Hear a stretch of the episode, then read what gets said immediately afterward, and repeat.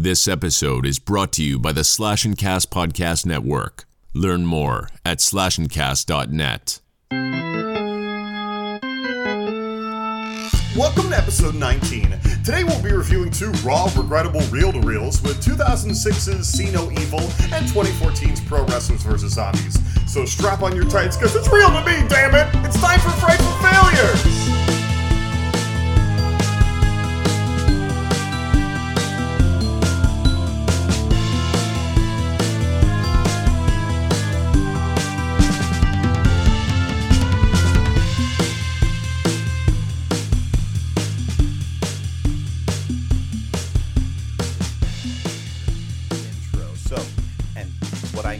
Tell you, Zach, is that I came to a realization, okay? So, Okay. you're familiar with Dragon Ball Z, okay?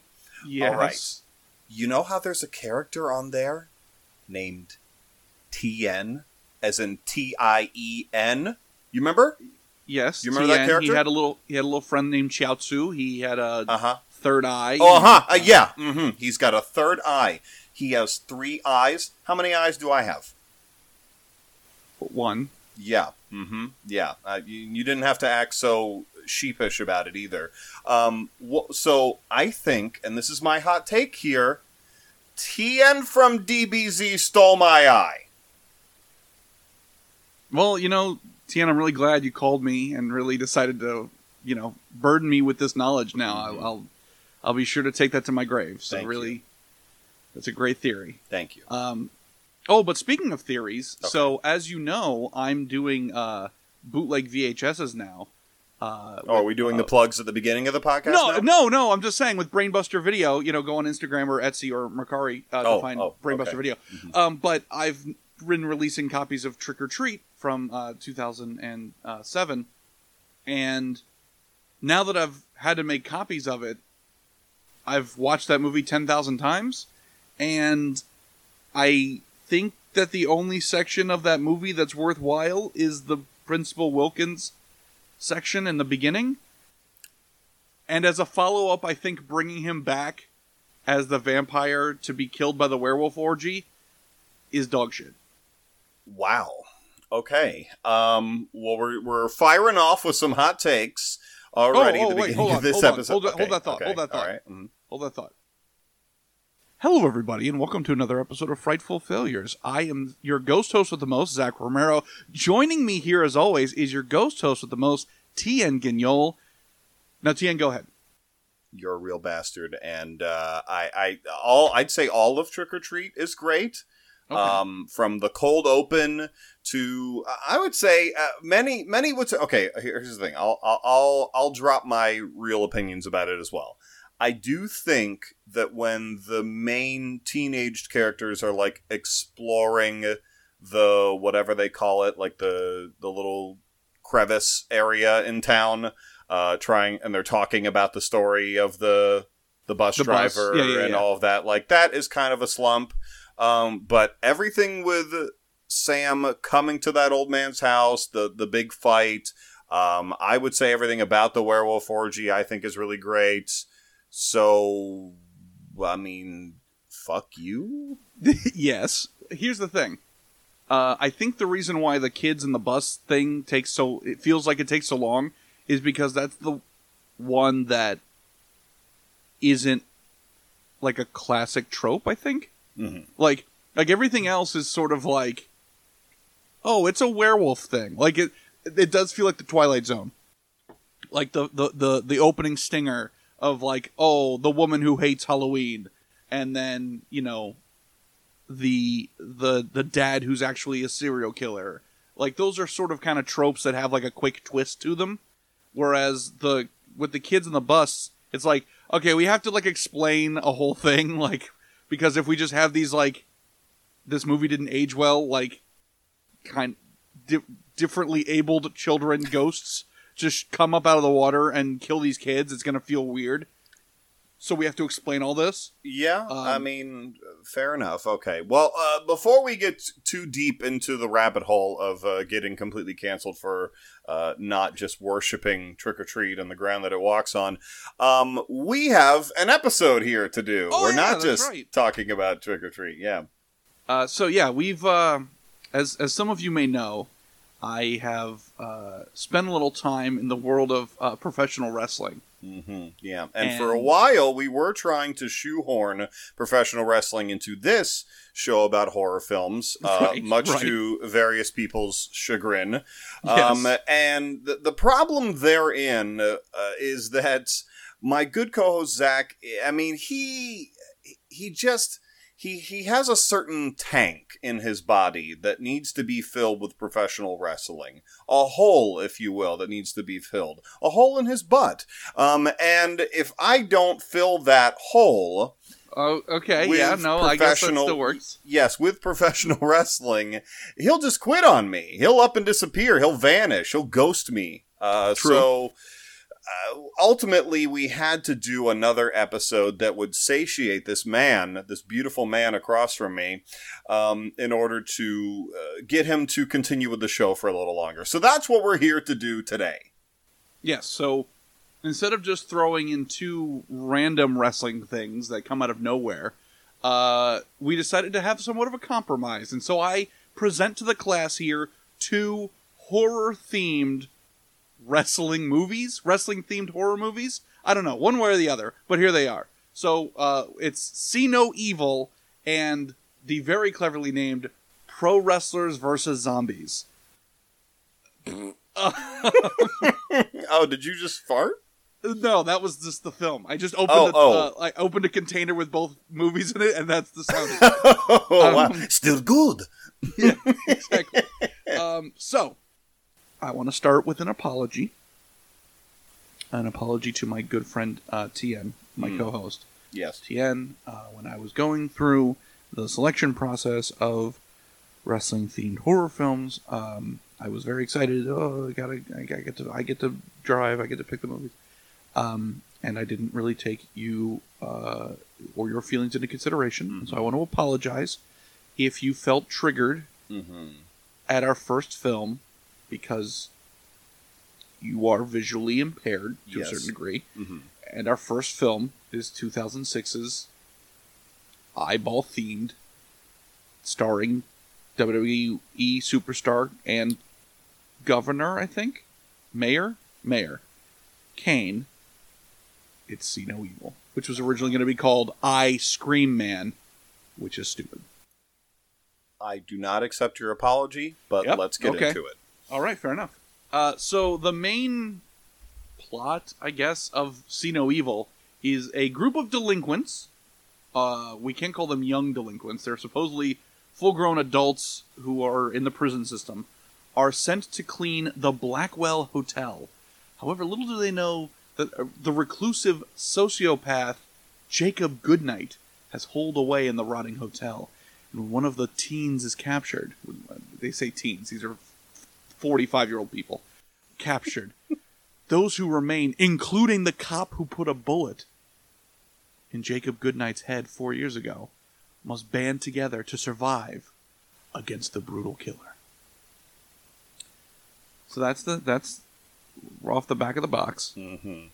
And this Pretty movie great. came out in 2006. 2006, Just to yes. reiterate, yeah. Um, and it is so early 2000s. oh, Wowie zowie. baby. That is the very first note that I have here is, uh, boy, oh boy, we gotta bring in a doctor because this film suffers from a bad case of early 2000s horror movie editing. I would say one of the worst cases I've ever seen.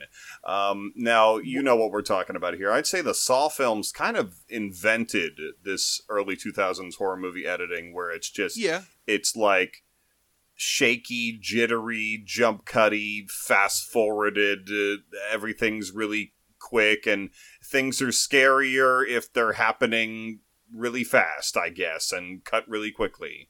So it's real early 2000s in its editing alone, not to mention everything else that we're about to get into. So, But, so uh, let me ask you this: so the op- the scene opens, or the movie opens, and it's like some kind of weird house, and some cops bust in, and they find a woman whose eyeballs have been scooped out of her head, but she's still alive. And we see sort of the silhouette of Kane, the the wrestler, and the cop shoots him and and and gets his arm ripped off in the process. Um, so Tien, my question to you: At what point in the movie did you go, "Oh boy," and was it the slow CGI zoom into a woman's empty eye socket? Uh, yes and yes. Yeah, okay. That's yep, absolutely. We really just got to dive right in there. Ah, Boy, this movie, I don't know if it was like oh, we're going to be like David Fincher. I feel that's something that we're going to get into here, but I have a feeling that uh, when they were making this movie, they're like, but what about like David Fincher films, bro? What about what about fucking Fight Club and Seven? You seen Fight Club and Seven? I think we could fucking make something pretty epic here. But we'll, we'll does- get into that. Th- I will say, I will say that this ranks about a 10 on the we're gonna make something fucking epic meter. Absolutely. it absolutely does. I've never been more sure of anything in my life. I, uh, I think that uh, how many times would you say uh, did the filmmakers, while sitting talking about how a scene that they were going to plan and eventually execute, go oh and high five Oh, a, thou- a thousand times. a thousand a times? times. Mm-hmm. And and to go along with that, I guarantee you there was tons of times where they just made up a scene. Like that there wasn't like a oh and then this and then we'll lead to this that they were like, whoa, whoa, whoa, whoa, whoa, wait a minute, wait a minute. What if ba ba ba ba ba ba and it was like, oh yeah like that, absolutely that. Um, Yeah. So we are then we jump ahead and uh, we meet all of our soon to be dead meat, I guess, who are all just kind of stereotypical dicks. Like they're all in prison for mostly non-violent offenses. Um, it's like drug running and da da da da. And for some reason, like okay, so here's where I knew. Like, I as soon as we get the premise of like, oh, all these people, quote unquote teenagers, are all supposed to be going to this place, da da da da. I'm like, all right, so this is a very by the numbers kind of horror film. This is like basically we're just trying to do Friday the Thirteenth. It's like here's a bunch of kids and they're coming to this location and there's a, a, a mysterious killer on the loose. Okay, fine, but just what what logic does it make? Like in terms of okay, Tien, you are responsible for this project, whatever it is. I guess supposed to be community service. Okay, yeah, I could see that. And so you're in charge of bringing, I don't know, let's see, one, two, three, four, five, let's say eight, eight teenagers who are all in some kind of jailing system. All right, And and, in this all- in this hypothetical situation, am I uh, am I a man or a woman, and how old am I? Um, you're a woman, Okay, and you've got a backstory about maybe you're going to marry this guy, but maybe not. okay, And okay. we're, and we're never going to go into it. Ah, okay, all right, yeah, all right. This is I'm really beginning to flesh this out. All right. So you were in charge. You got to get eight teenagers to come do some community service, which is a giant building with lots of locked rooms Mm-hmm. and lots of places that like teenagers could get away to. Why in the fuck would you make it co-ed? What the fuck sense does that make?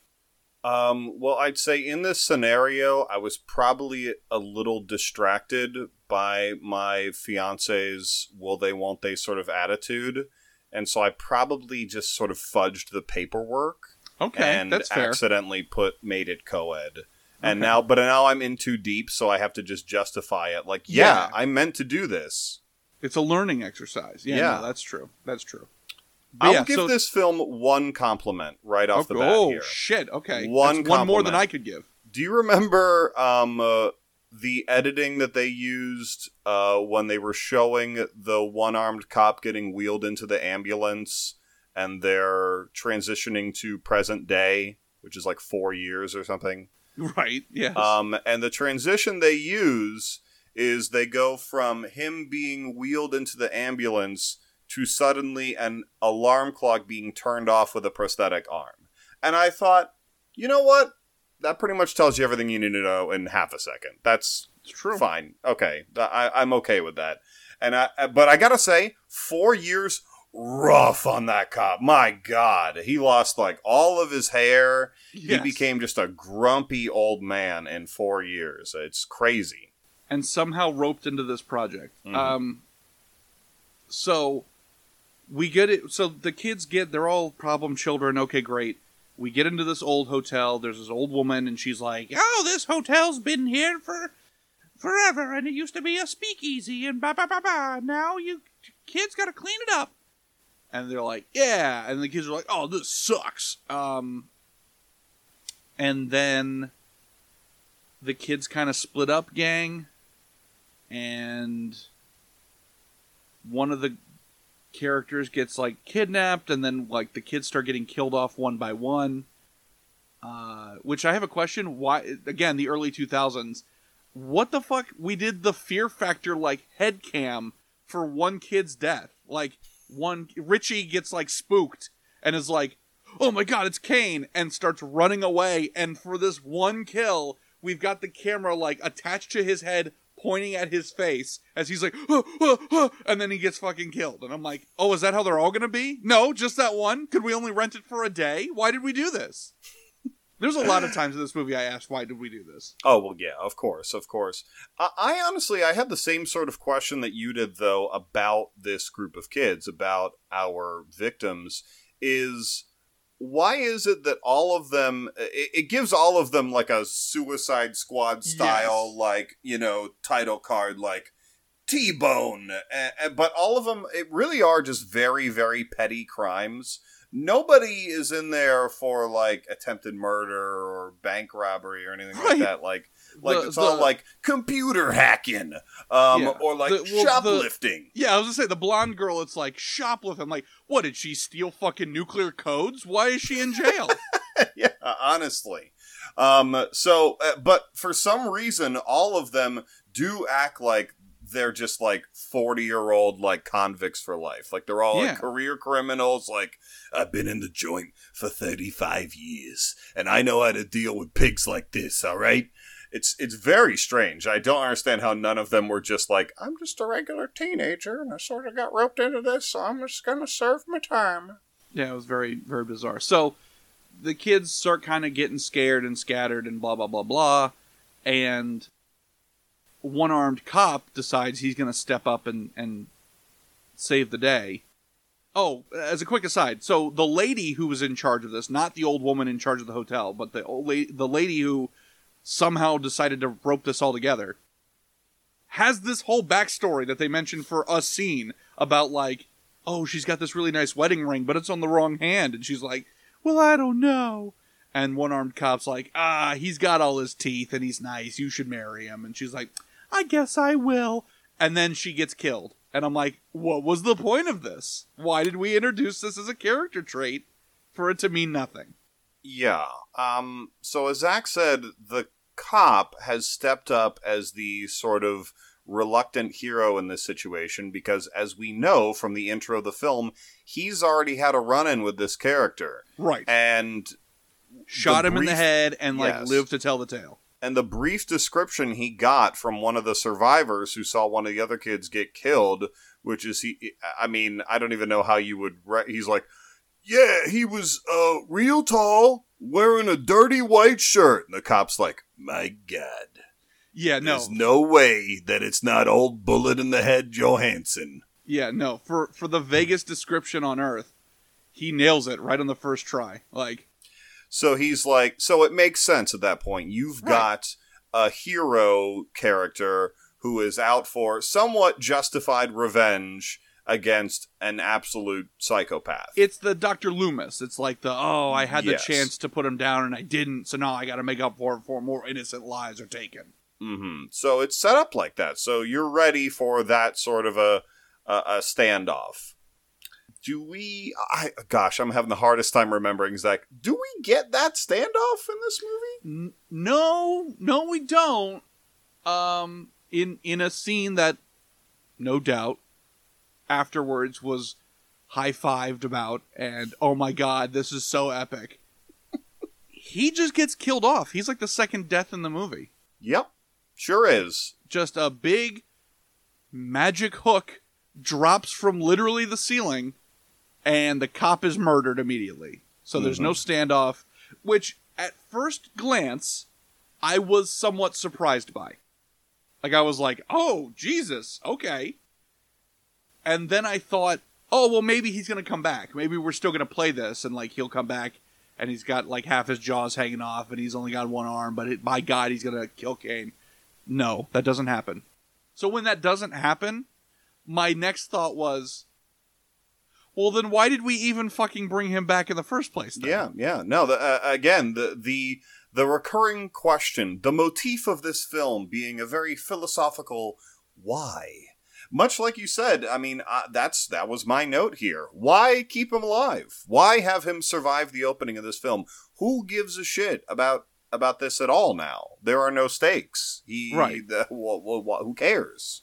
Kill Well, the rest of the kids. and that's the thing too is like my big issue with this film is like it doesn't carry a lot of weight going scene to scene it's just sort of like shit just sort of happens and it doesn't really one scene doesn't super connect to the next it's not it's not like completely disjointed like something went wrong with editing it's just one of those things where like it genuinely feels like every scene was almost thought of in like a bubble Right. of like like oh and then the guy that we all thought was going to be the hero nah bro he gets killed in the fucking beginning are oh, you kidding that's me? so epic! holy shit not going like well hey wait a minute fellas. Then why the fuck do we even why a why didn't he play more of like an expositional role then? And like tell the kids the backstory or whatever.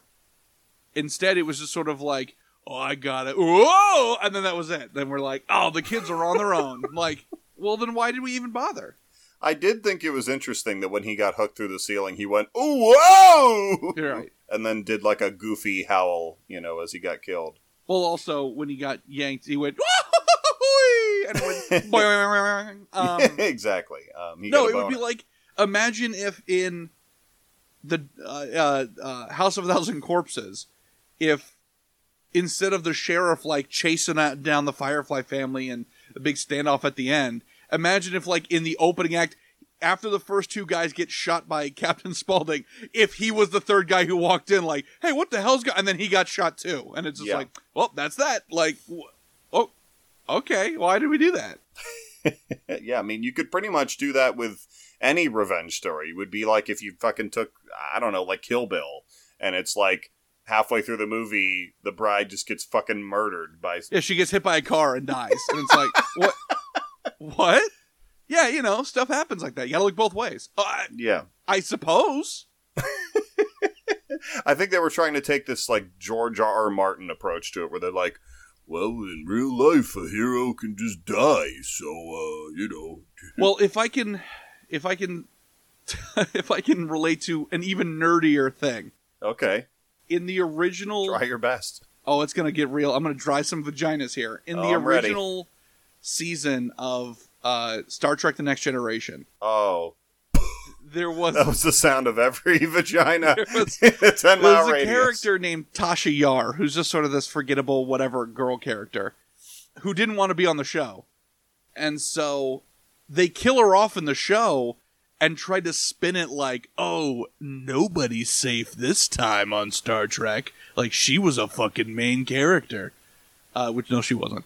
Um, and I feel like that was sort of the same logic with killing the police officer of like, oh, now nobody's safe, and it's like, no, I don't care about any of these characters because you haven't made me care about any of these characters. So I mean, I, I would unmoved. honestly be genuinely shocked if there was that much forethought put into the like high five room. You know, when they were writing this, and Not they so said like this is more so you know- a beer bong and high five room. yeah, like if I would I would drop dead right here right now if one of those men who wrote this wrote that interaction used the phrase subvert expectations. I would drop fucking dead right here. So I have a feeling they said that was epic. Pass me that shit. Right. Um, Oh, yeah. I, I imagine if someone on set said, "Oh, this is sort of subverting expectations," they would all call him a pussy and push him down. Yeah, exactly. All right, so um, it's about that time to get into what I would consider to be my biggest problem with this movie. So, um, Da-da-da-da-da-da-da. Big problem with the movie. biggest problem with the movie. Everyone's favorite segment. Yes. Um, so my biggest problem with See No Evil is that when you create a slasher film, Mhm. uh, you have really all of the opportunity under the sun to create an interesting slasher villain.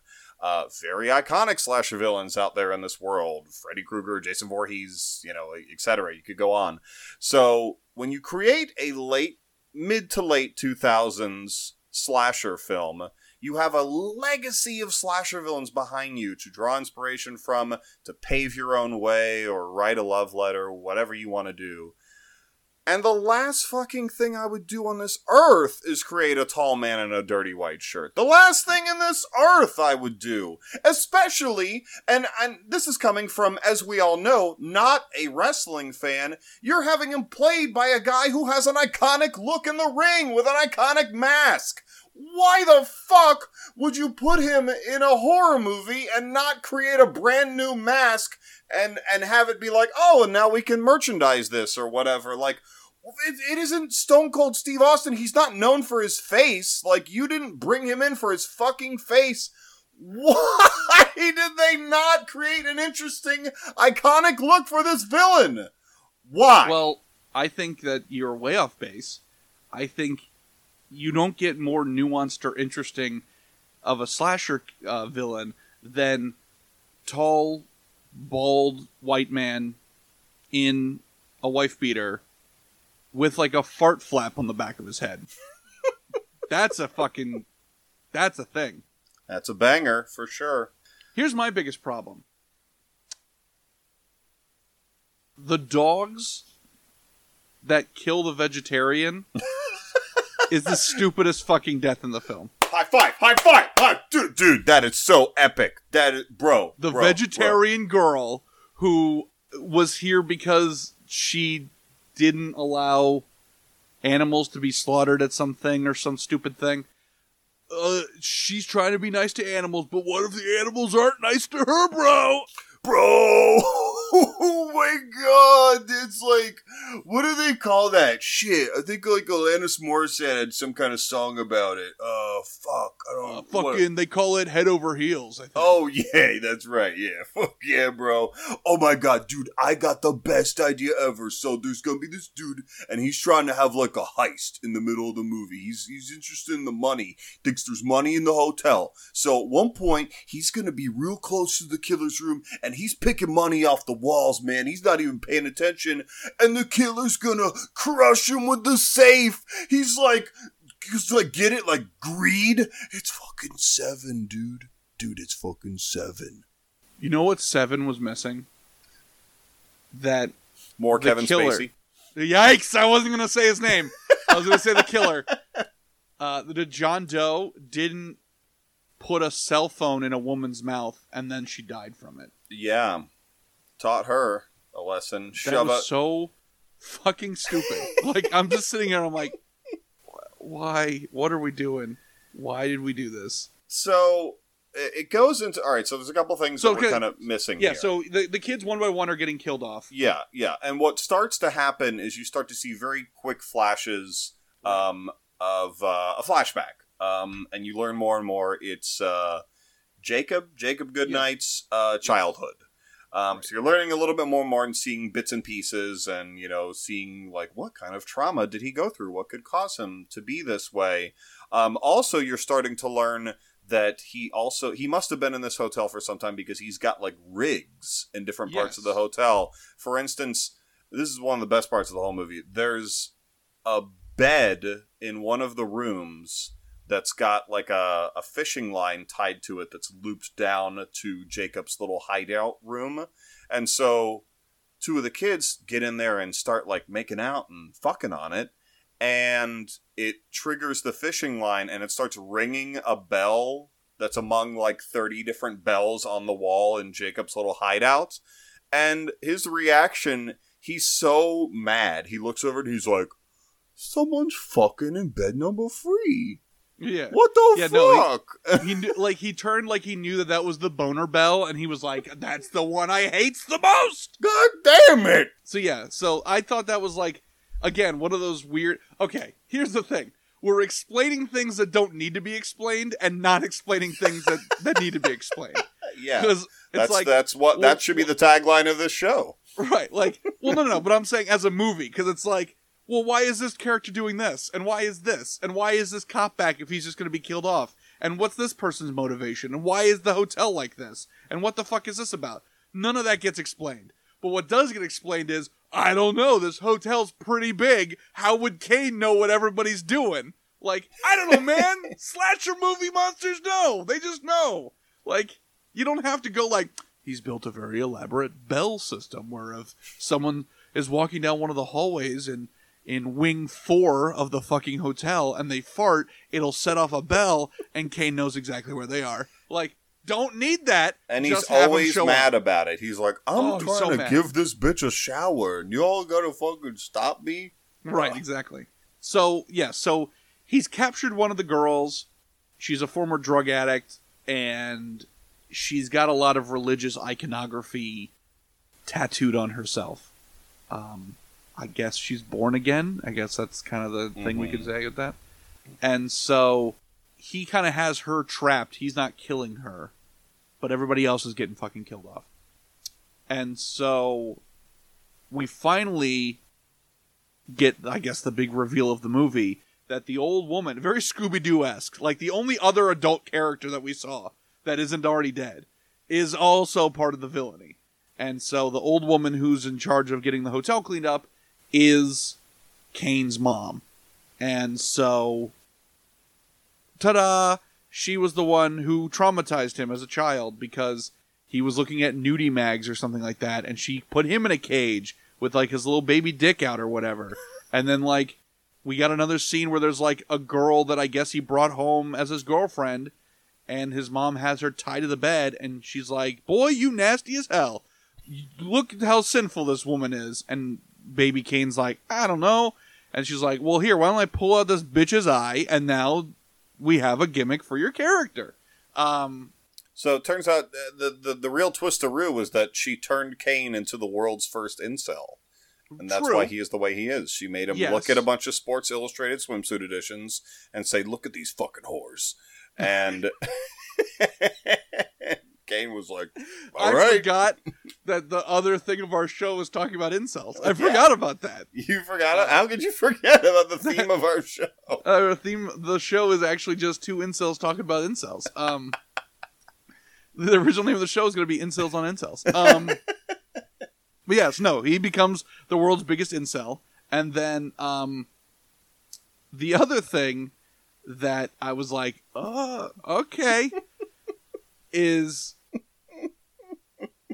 he turns his back on his mom because she pushes him too far. Oh, oh no. The thing that the thing that I was blown away by was that the girl who has the religious iconography on her is like but why? And the mom is like, "Ah, well I found in the newspaper that the one-armed cop was like gonna be hanging out, I guess.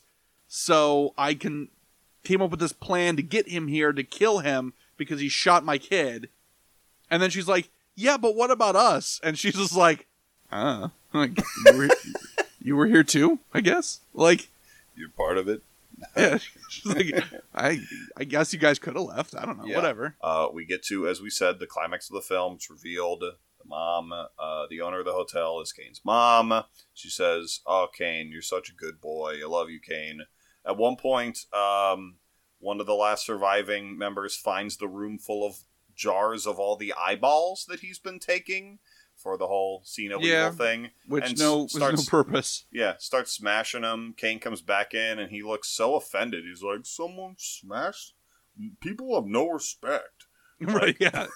yeah, of all the scenes where you think he'd be in a rage, he just came in like, I fucking just organized these. What the fuck? Um, so turns out, uh, while the mom tries to convince Kane to kill this final girl, which, as Master said, has chunky highlights, um, uh, she's trying to convince him to uh, to kill her, and uh, he refuses, and instead turns on her, speaks his one line in the movie, and says, "I see now," because she keeps saying, "Do you see the sin? Do you see the sin?" Picks her up like a fucking mannequin, like a cardboard cutout, and tosses her across the room, and she's perfectly impaled on a bunch of spikes.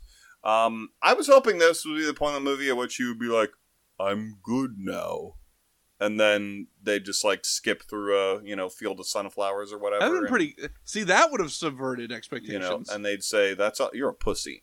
Um, they'd say that. They'd say, "That's all, folks." Um, but no.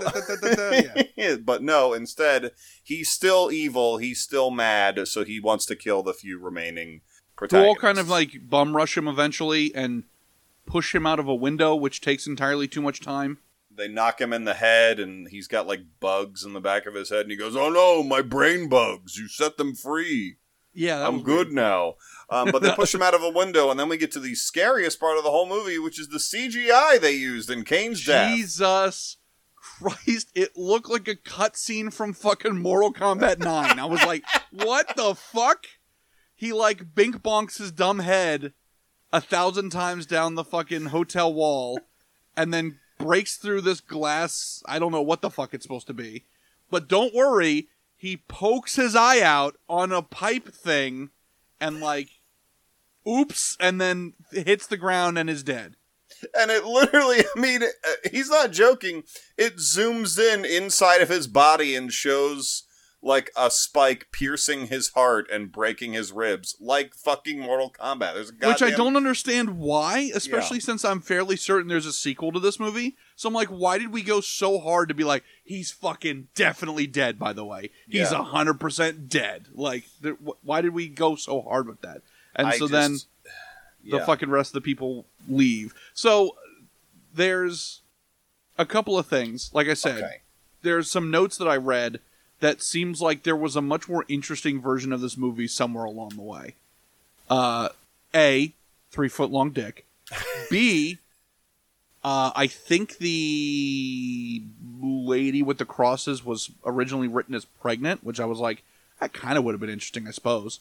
Um, but Mike, the douchebag delinquent guy, was originally written as a neo-Nazi, which I was like, that would have made sense for like the the the prison element. But the fact that like he kind of saves the day, I'm like, oh, that's why they didn't make him a neo-Nazi because that would have Yeah. made for a real mixed bag of an ending. It'd be like, thanks Hitler, and he'd be like, yeah, well, you know. Uh, Oh, what, so- what am i going to do So then the credits roll, and then midway through the credits, did you see? no i, tur- I turned oh that shit my off God! i turned that shit off as soon as the credits no, you fool! Midway through the credits, Vince we McMahon cut. comes in with a three foot dick hanging out of his pants. It would have been less offensive if that happened. We cut back to dead Kane, laying there. Okay, Okay. one of the cannibal dogs walks into frame, pulls its little dog dick out, pees in dead Kane's eye socket. You can hear the uh, high fives in the background from the fucking director and the writer. And then we continue with the credits. I'm not kidding. I Dog feel like I have to- in the eye socket. I feel like I have to fact check half the shit you've said in this segment. I because swear I to you, just I'm- I'm don't believe that WWE would do this. Vince I McMahon want- has so much respect. here's the thing. I want to believe that that was the trade off. That Vince McMahon was like, Kane's got to have a three foot long fucking dick in this. And they were like, Mr. McMahon, we will have literally an X rating. We cannot do that. And he's and like, he's like, and he just "Fuck." crosses his arm and Yeah. walks away and goes, "Well, dog's pissing in his eye. I'll tell you that much." That's, and that's exactly what they did. They're like, look, man, he says he's going to pull the funding if we don't have a dog piss in his eye socket. So bring the goddamn dog in. oh, but we did miss my favorite scene where Oh, the the girl who is stolen and has already been given a very delicate shower by Kane at one point, Yes. where he discovered all of her cross tattoos because apparently that's the one thing that'll save you. Never met a girl with a cross tattoo who was not sinful. Yeah, um, but they're in a cage. She is, and uh, he gets down there and starts looking her, and just starts rubbing his dick with his forearm. She, she's, so here's the thing. What if I told you, and I'm not. Okay. Here's the thing. There's been a lot of bullshit on our show throughout the years that we've been doing this. it's true. A lot of bullshit. A lot of ha-has and a lot of, A lot of "Ah, memes. I'm being serious, but just kidding. This is a joke. I've never been more fucking serious in my entire goddamned life. So Tien's describing a scene that actually happens. But what if I told you that when the movie was first coming together, Vincent Kennedy McMahon, the owner of the World Wrestling Entertainment Company, Mm-hmm. Kane's boss, one of the producers of this shitty movie, originally wanted that scene to be Kane full on jerking off his dick in front of this woman. And Vince McMahon wanted the dick to be three feet long. I am not fucking kidding. How do you? Surely this cannot be under the fun facts on IMDb. How do you? know Surprisingly enough, no, it is not. I was actually digging into some other research about this movie, and I came across that. Wow. Now, here's the thing. Here's the thing. On the surface, you would say, Zach, that's ridiculous. This is a grown man who is the owner of a billion dollar company producing film. Where would you even think to believe that this old, old man would even fucking consider that as an idea? I present to you Exhibit A that there was a storyline involving Kane and Triple H in which it was brought up that Triple H had done research on Kane and that apparently when Kane was at the prom as like a teenage Kane that his girlfriend at the time died in a car accident with Kane on the way home from prom and according to Triple H, Kane fucked her anyway, even though she was dead. That was on TV, and it led to a feud in which, Why would that lead to a feud? hold on, the next week, Triple H said, Oh, I have footage of what I was talking about as being true.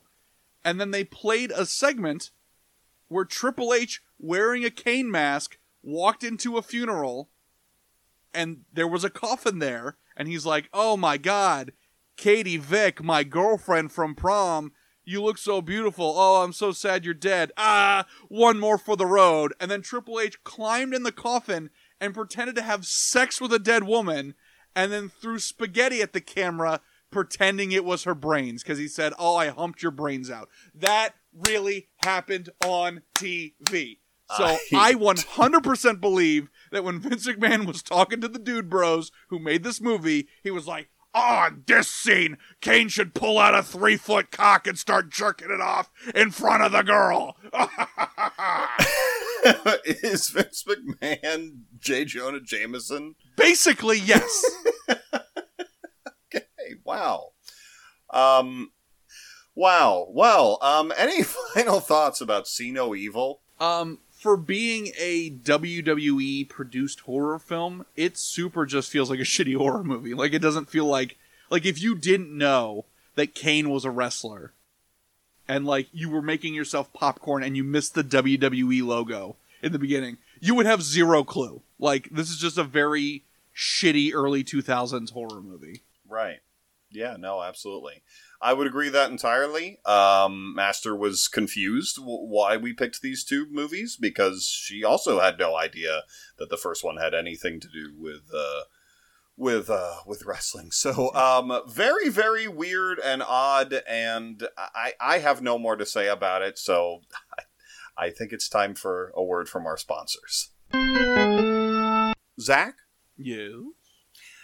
You are a man who has your fingers in many Oh. pies right now. Oh, oh, who have you been talking to?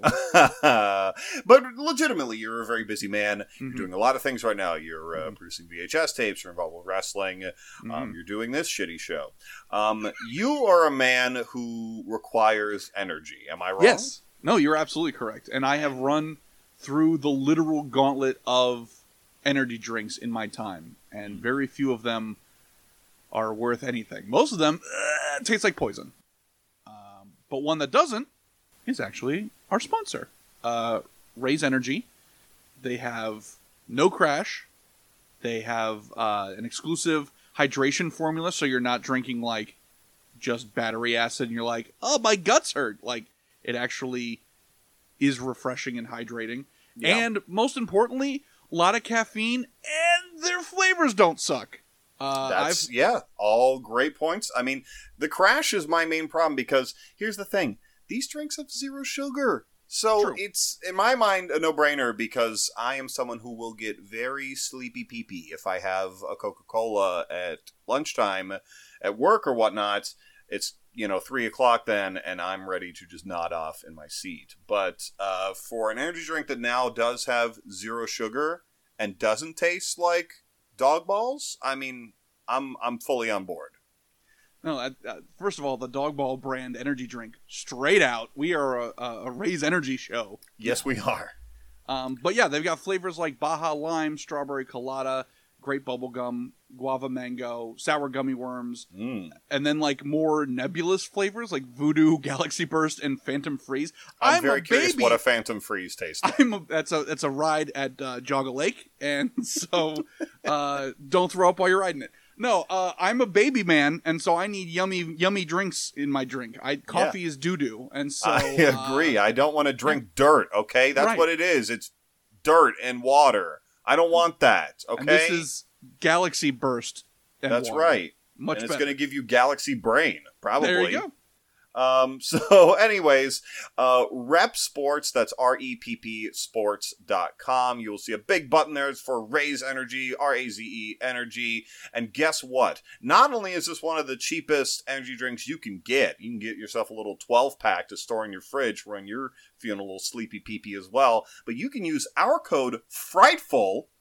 F R I G H T F U L. You know how to spell it, but just in case. Frightful. And you're going to get 15% off your order, okay? You can't beat that. And guess what? You're supporting us. And if you're listening to this, I would hope that you would want to support us even more than you want to have energy. And that's a lot. Yeah. So help us, help yourself, and go get yourself some Raze Energy.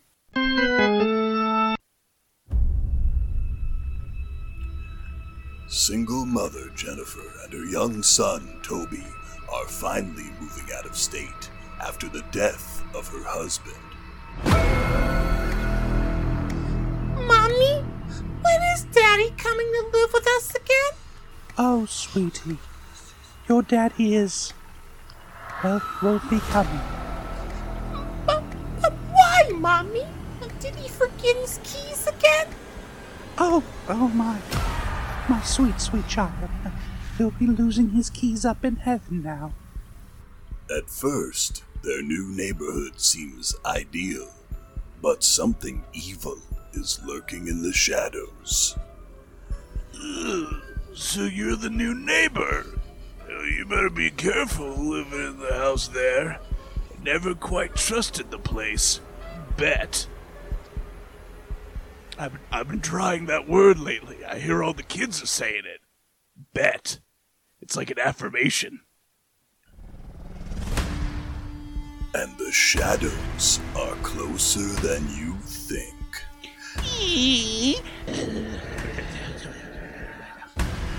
Hello? Dad? Daddy? Ah! mommy, mommy, mommy! There's something in my room! He, he, he was really tall, and he had a big hat and a cane, and he looked like a shadow, and he talked, and he floated up above my bed, and he reached out for me! Darling, I, I, I believe you. I fully believe you. I have no reason not to. We'll move out tomorrow. I'll call the realtor. And evil shadows are. Uh, Are they leaving? That's it? Huh. Well, uh, guess that's that. Ghost Dad, coming to theaters and streaming this fall, but let's be honest, you'll watch it on streaming for free. Bet.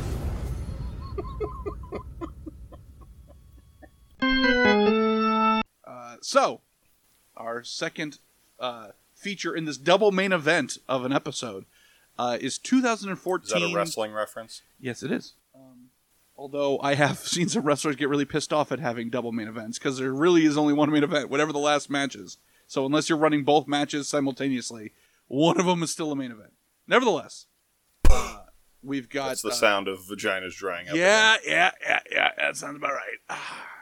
Uh, so our next film is 2014's Pro Wrestlers versus Zombies. Now, Tien, I know this was my idea, but I would love to hear what your summation of this movie is.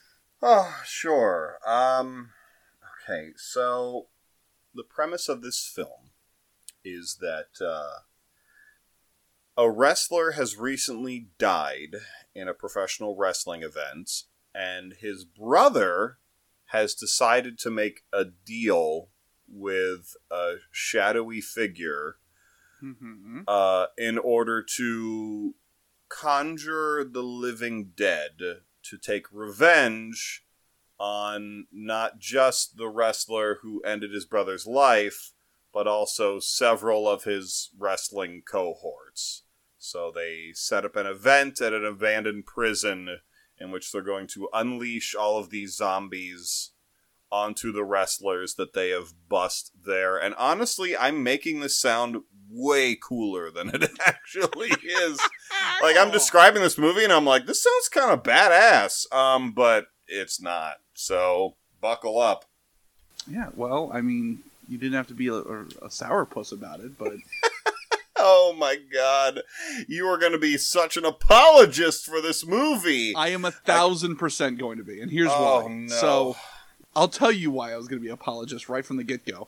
Because literally, the opening thing mentioned that this is a trauma team release, and I was immediately like, "I'm the baby, gotta love me, love me some trauma." so, um, I only have one. Before we get started, I only have one major name drop that I can give for this film. Because obviously, I'm familiar with all the wrestlers. Well, most of the wrestlers, the, the wrestlers who are big names. I'm familiar with them. But in the very opening sequence, the uh, the redheaded woman who is the ring announcer at the small time show that the wrestler gets killed at is uh, one SoCal Val, whom I have worked with before. Uh, we uh, both worked at uh, a couple of promotions i- here in Florida uh, quite a few years ago. Um, and she's super sweet and uh, very fantastic and really, really talented. And it was a big shame that she was relegated to ring announcer in this. I was like, oh, she could actually act. That sucks. Um, but that's the only one I've actually like had contact with and, and worked with in any sort of capacity. And even then, I'm sure if you asked her, she'd be like, who? So, yeah. Well, epic. Here's a high five. Um, so All right, so here's the big difference between this and See No Evil. This is a wrestler cash grab that has zombies in it, as opposed to a film built around a wrestler being an actor. So, like, like I said, with See Evil, Kane just happens to be the big actor. But if you didn't know he was a wrestler, it wouldn't change the viewing of the film. This is like literally, hey, here's the people that we paid money to show up and just be themselves as wrestlers.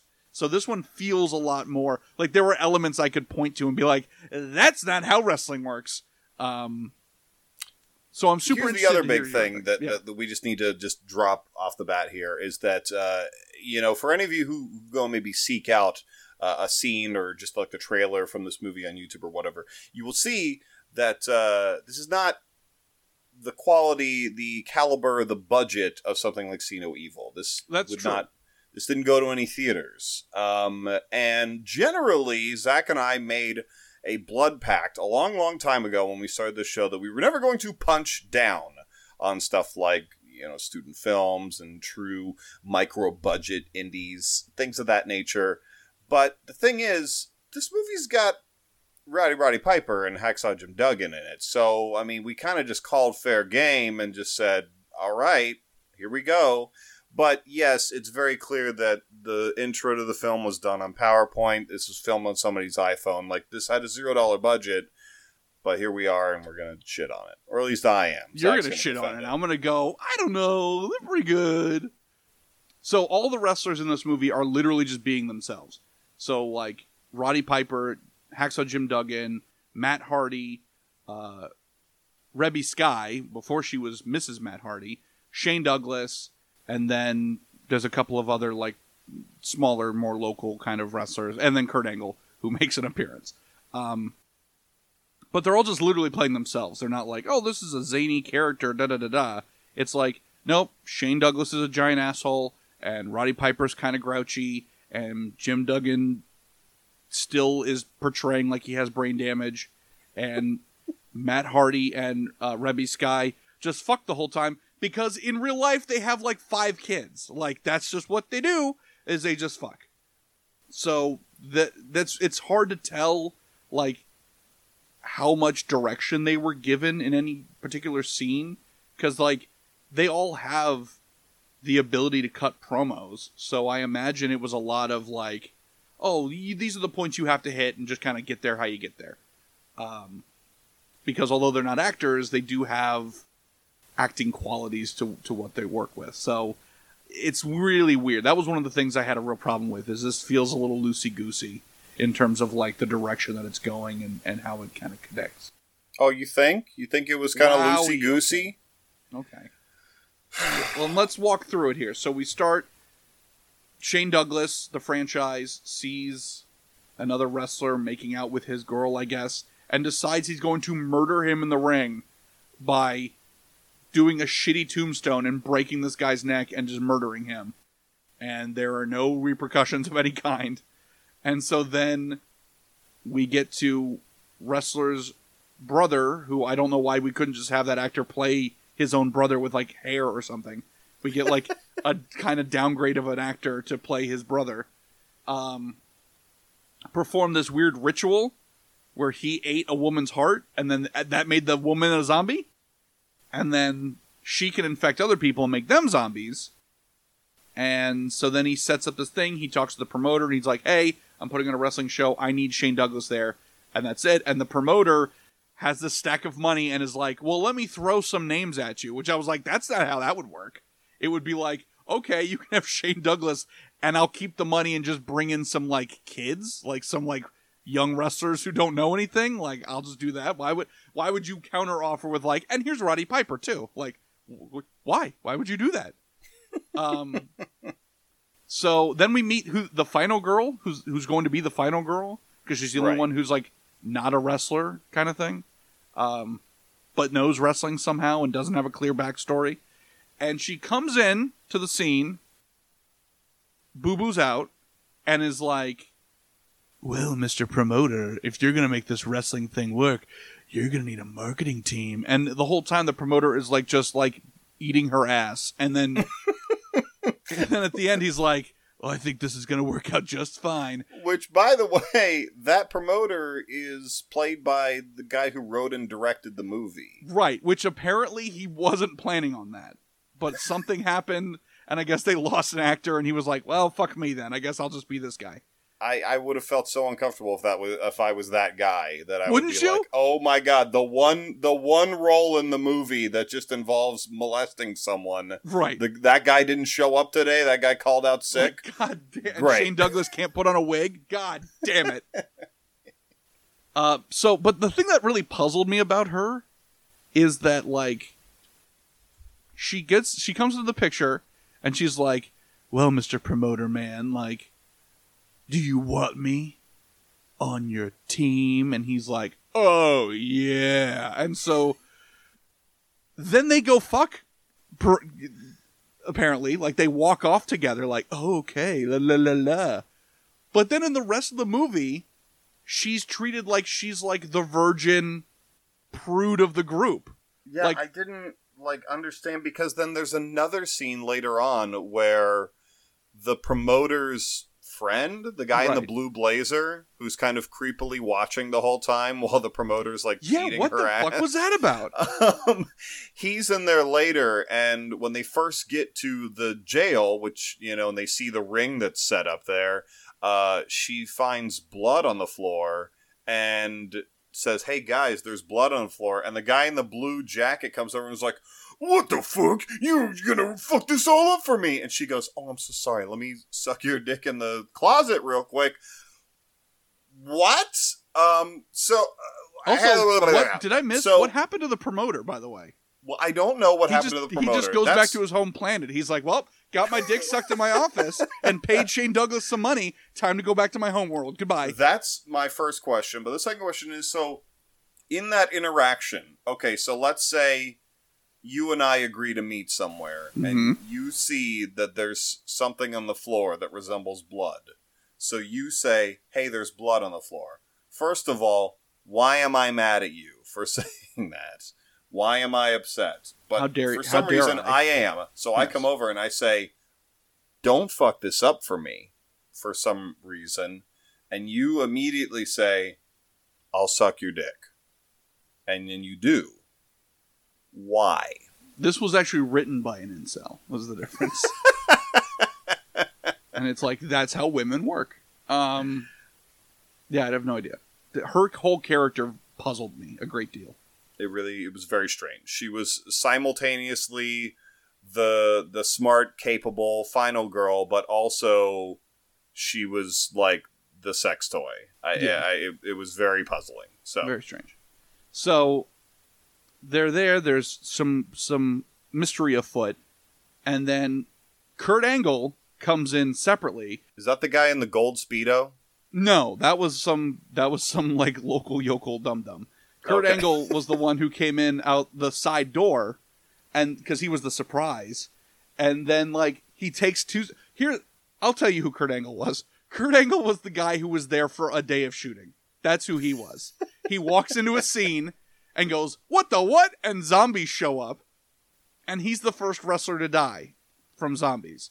However, I did take note that Kurt Angle got all of his shit in in like 30 seconds. Like he walked into the scene, went, "What the zombies?" Then he hit all of his moves. Like he hit the angle slam, he hit the ankle lock, he hit all of his shit, and Oh then got eaten. God. Like he did it in 30 seconds, then got eaten. And I was like, I made I respect that. This is such a mistake talking about this movie with you.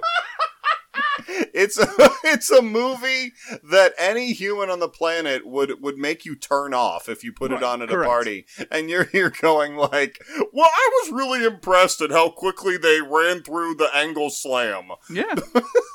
he hit it twice. He hit it on one zombie and he hit it on Shane Douglas. I was very impressed. Oh my god!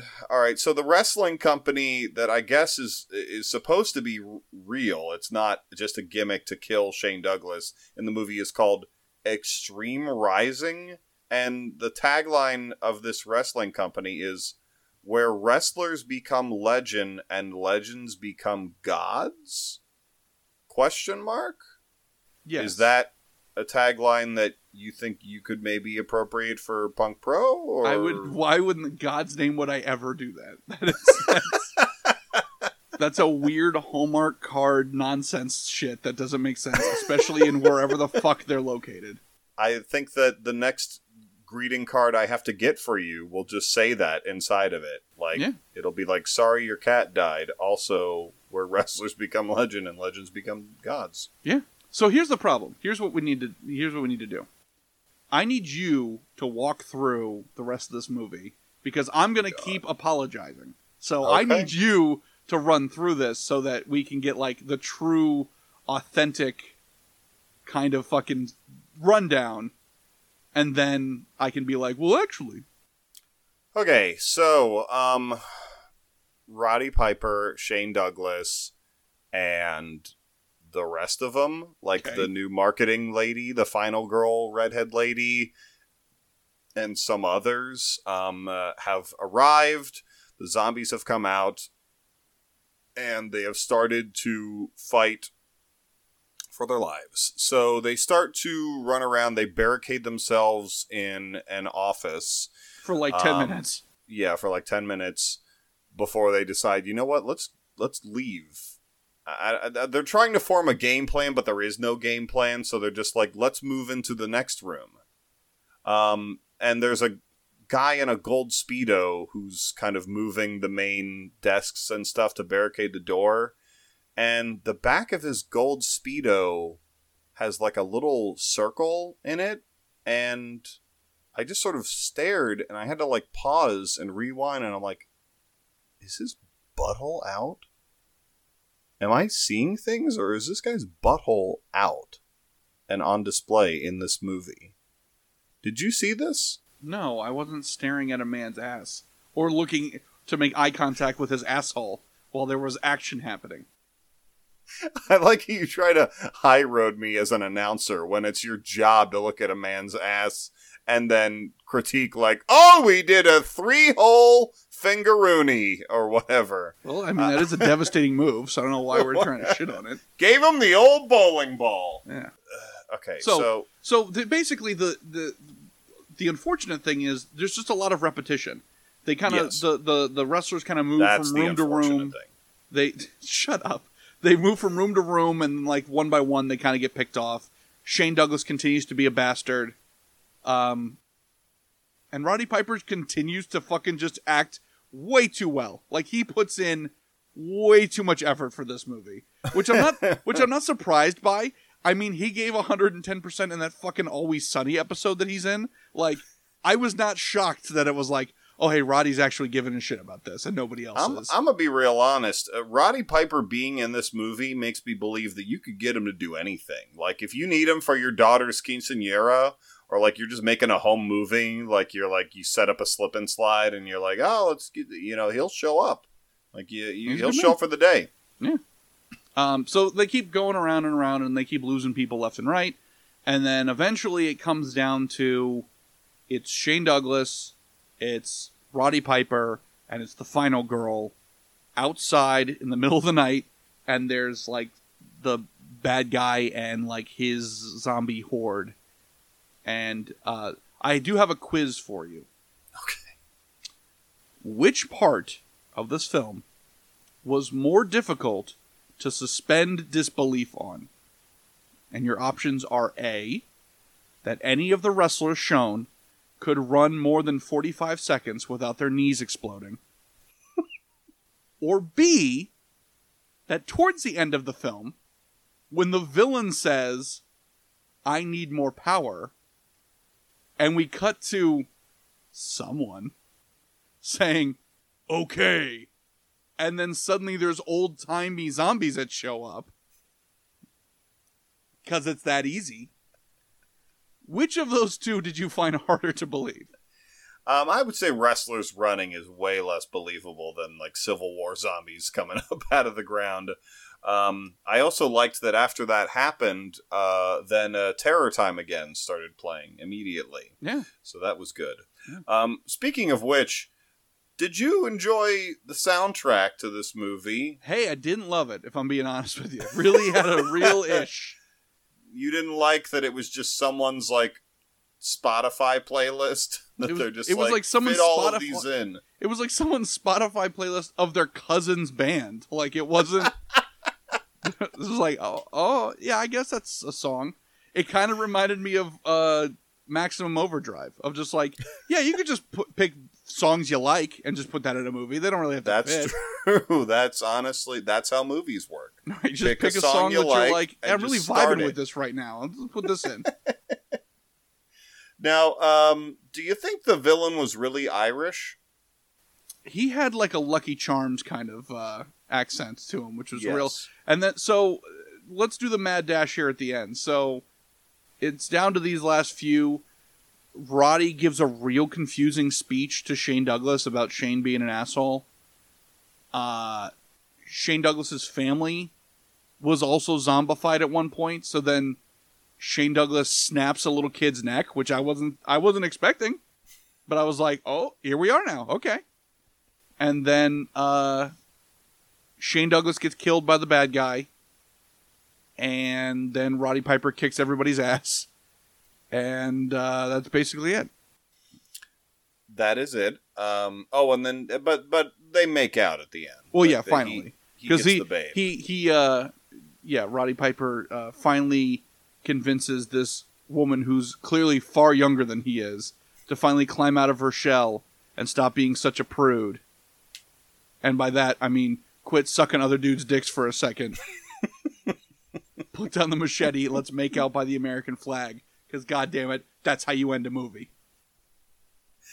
what? Okay. Did you sincerely like this? No, I, I didn't. I will. I will say I will never watch this film again. But I found this a lot less painful to sit through than See No Evil. Like, okay. so here's here's here's something that I think needs to be expressed. Okay. See No Evil took 32 days to film. Okay. Pro Wrestlers vs Zombies was shot in 16 days. Yeah, I mean, I believe that. so that I forgave a little bit more with Pro Wrestler vs Zombies, only because I was like, you literally had two weeks to make this shit. So, you know, scenes that are just sort of like, oh, we're barricaded in this room. Ah, but we got to get to the next set piece, and they all just kind of like move on. I'm like, I okay, that's whatever. It didn't feel as dude broy as as the other one. This one felt a little more like, here's a wrestling fan who has somehow convinced all of these like actual named wrestlers to show up and beat up a lot of extras in terrible, terrible zombie makeup. Oh, come on. The makeup wasn't that bad. Awful. Just terrible. Yeah, and let's also acknowledge, uh, while we're apologizing for this film, that it was kickstarted. Uh, the credits have all of the people that donated to the Kickstarter, you know, in it. So, I mean, in that sense, it's kind of like live your dream. Yeah. Um, it's very inspiring, but but uh, okay. So I got a few This, questions. this So- one felt more. I, I'll, I'll put it like this. This felt like a home movie that somehow got lucky enough to get wrestlers in it. And by Yeah. lucky enough, I mean like Kickstarter money. Whereas See No Evil just felt like Vince McMahon was like, wait a minute, we could make fucking movies? Like, that's how that felt. Like, um, all right, I got a couple questions. Okay. So, is wrestling real? Is wrestling real? That's well, my as first the movie question. says at the beginning, pro wrestling, the only place you can kill a man and get away with it. Yeah, yeah, fair enough. Um, there's a point at which the evil guy has a speech, and uh, it's near the end, and he says something about how he's like, "Did you really think I cared about?" He's referencing his brother, like when he has the conflict with Shane Douglas, and it sounds like he says, "Did you really think I cared about that fucking whore?" Which is he talking about his brother? No, he's talking about the girl that the brother was cheating. Oh, with. okay. Uh, I thought for sure he was talking about his brother, and I'm like, wow, harsh words about your own brother. Call your brother a whore. Um, okay, is is this a reference? Um, there's a point at which he pins a freezer door closed using a pencil, and he says, "First time I had the pencil." What the fuck does that mean? That's- so that's an insider term. Oh my god, Uh, having the pencil, you're loving this. having the pencil means booking the show and making I the see. decisions. So it doesn't fit terribly well. And when I heard it, I wasn't like, "Oh, way to go, movie." I was like, "No, that's fucking stupid." That would be like Okay. I could I could literally do like 15 examples of other wrestling terms that would make just as much sense in that scene. Uh, okay, let's hear one. Like if he put a like if he put something in it to close the freezer door on what was supposed to be Dennis Rodman, which was why that's very stupid. That's a big waste of money. Um, but he closed the freezer door and be like, "Ugh, what's your finish, brother?" Like, or you know, who's going over? Like, or relax, kid, we already got their money. Like, there's a thousand fucking things that would have made just as much sense as or oh, the or the part at uh, or the part at which uh, I think it's Shane Douglas like rips one of the zombies' feet off on accident. and He holds it up, and instead he should have just said, "Talk about a heel." First of all, that was Kurt Angle because he had the angle the ankle lock on him. Christ! But yes, you're right. That would have been a better line than Kurt Angle just hitting another zombie with a rubber foot. Like that would have been a better line. Yeah, well, thank you. Uh, I I could have written this movie. You could have. Um, I, I did keep apologizing uh, while watching this movie with Master, and at one point she said, "When's Zach show up in this?" Because she thought it was so, it looked so homemade that she thought for sure you like produced this. I I She's mean, like, "When's Zach in it?" had I known about it when it was being made, I probably would have. Um, You could have been one of the many zombies who you can see throughout the film. Not realizing that the cameras are rolling and just sort of smiling or like taking a drink or whatever. Um, there's a lot of moments of zombie extras just not knowing what the fuck they're doing and just being like, And just sort of walking So- very just uh, casually. so that's You know, my just- big critique of this is like it just and I and I imagine it was probably because he had his hands full. It just doesn't feel super well directed. It feels like I imagine instead of okay, so instead of the dude bros of like this is gonna be awesome, I feel like it was a lot of like yeah yeah just keep going, just keep going like that kind of thing like like just going and going. Yeah, like Yeah, it's like okay, in this scene, the zombies are going to be entering the room, and instead of being like going to each individual one, like okay, you're going to go this way, and you're going to go over here, and make, keep in mind that you know you're just a husk of a human being. You're not. You're an undead ghoul now. Instead, I feel like it was just like and action. Everyone's moving in. Okay, keep pushing, keep pushing. You're doing it. You're doing it, and we're good. Like I feel a lot of that. Like okay, Roddy, in this scene, a lot of zombies are to come. You're just to keep punching them. Okay, great, and action. Okay, keep going, keep punching, keep punching, and we're good. Okay, great. Like that's how a lot of this movie felt. Like, no, I feel that, and you can absolutely tell. It's not like it's not like The Walking Dead where you really had to like you know peel apart and be like, oh, in this one scene in the very background, you could see one of them looking like he really doesn't know what the fuck's going on. Like it's like literally any scene where there's a zombie on screen, you can visibly right in the foreground, you can see a zombie who does not know what the fuck he's supposed to be doing at that moment. well, the other like thing, it'll be like, I think the, I think the perfect example is like when the zombies like uh, first kind of surround the ring, and it's like Roddy Piper and Jim Duggan and Shane Douglas are in the ring, and they're like surrounded, and yeah, we just keep cutting back back and forth between like crowd shots and then ring shots and every single time jim duggan is stomping his foot and like banging his 2x4 on the ropes.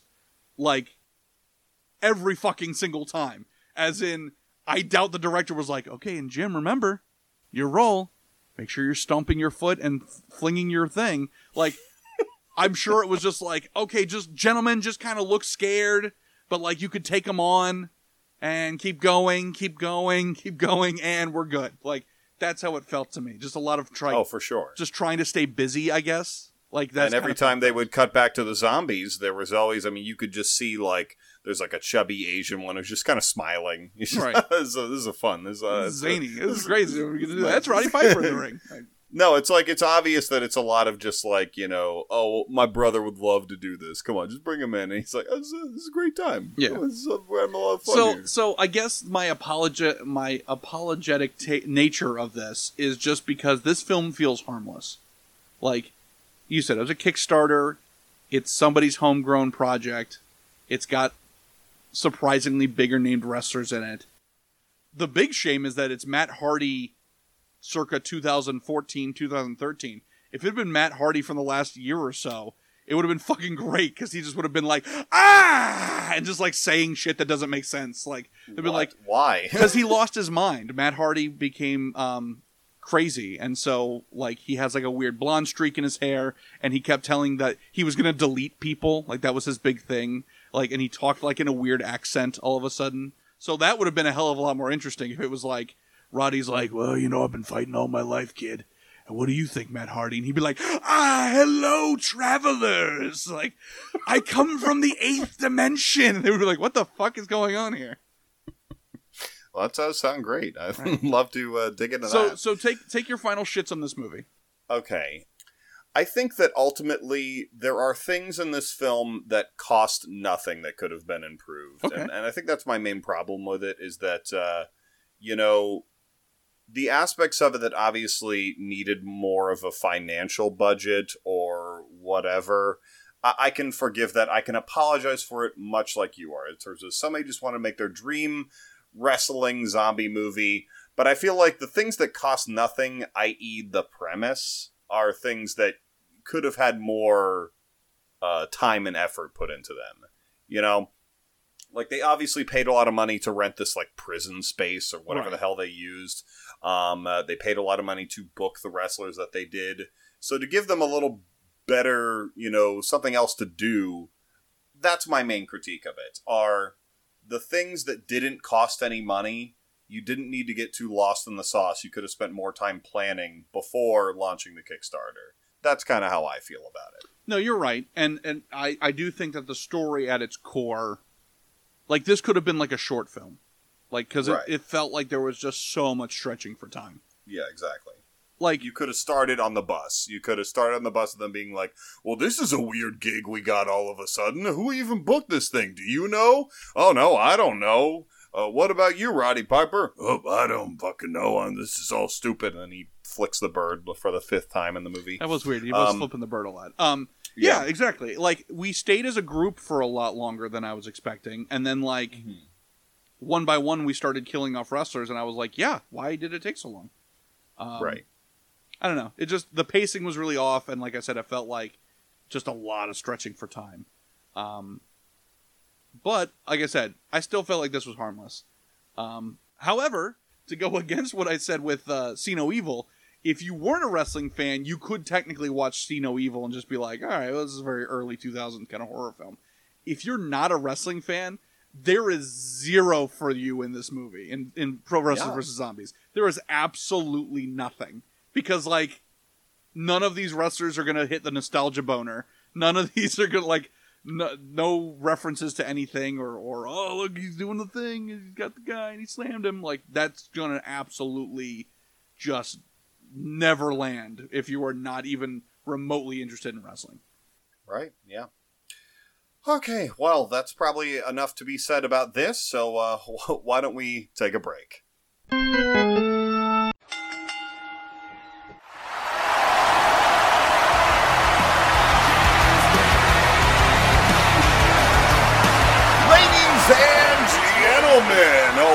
So glad you are all here tonight as we unveil for you a brand new superstar. And yes, the man that you are about to see before you, my goodness, you are going to love to hate him. he is coming out to challenge all your favorite superstars. Yes, he is the Facebook Uncle. You are going to love to hate this man. He is going to comment on every single one of your posts, and he is going to say, Sup, and how are you? You look so beautiful lately. Things of that nature. You're to feel uncomfortable. So without further ado, let me bring him out the Facebook Uncle. Does your mom know you're buying those shoes? Prepare to get poked, baby!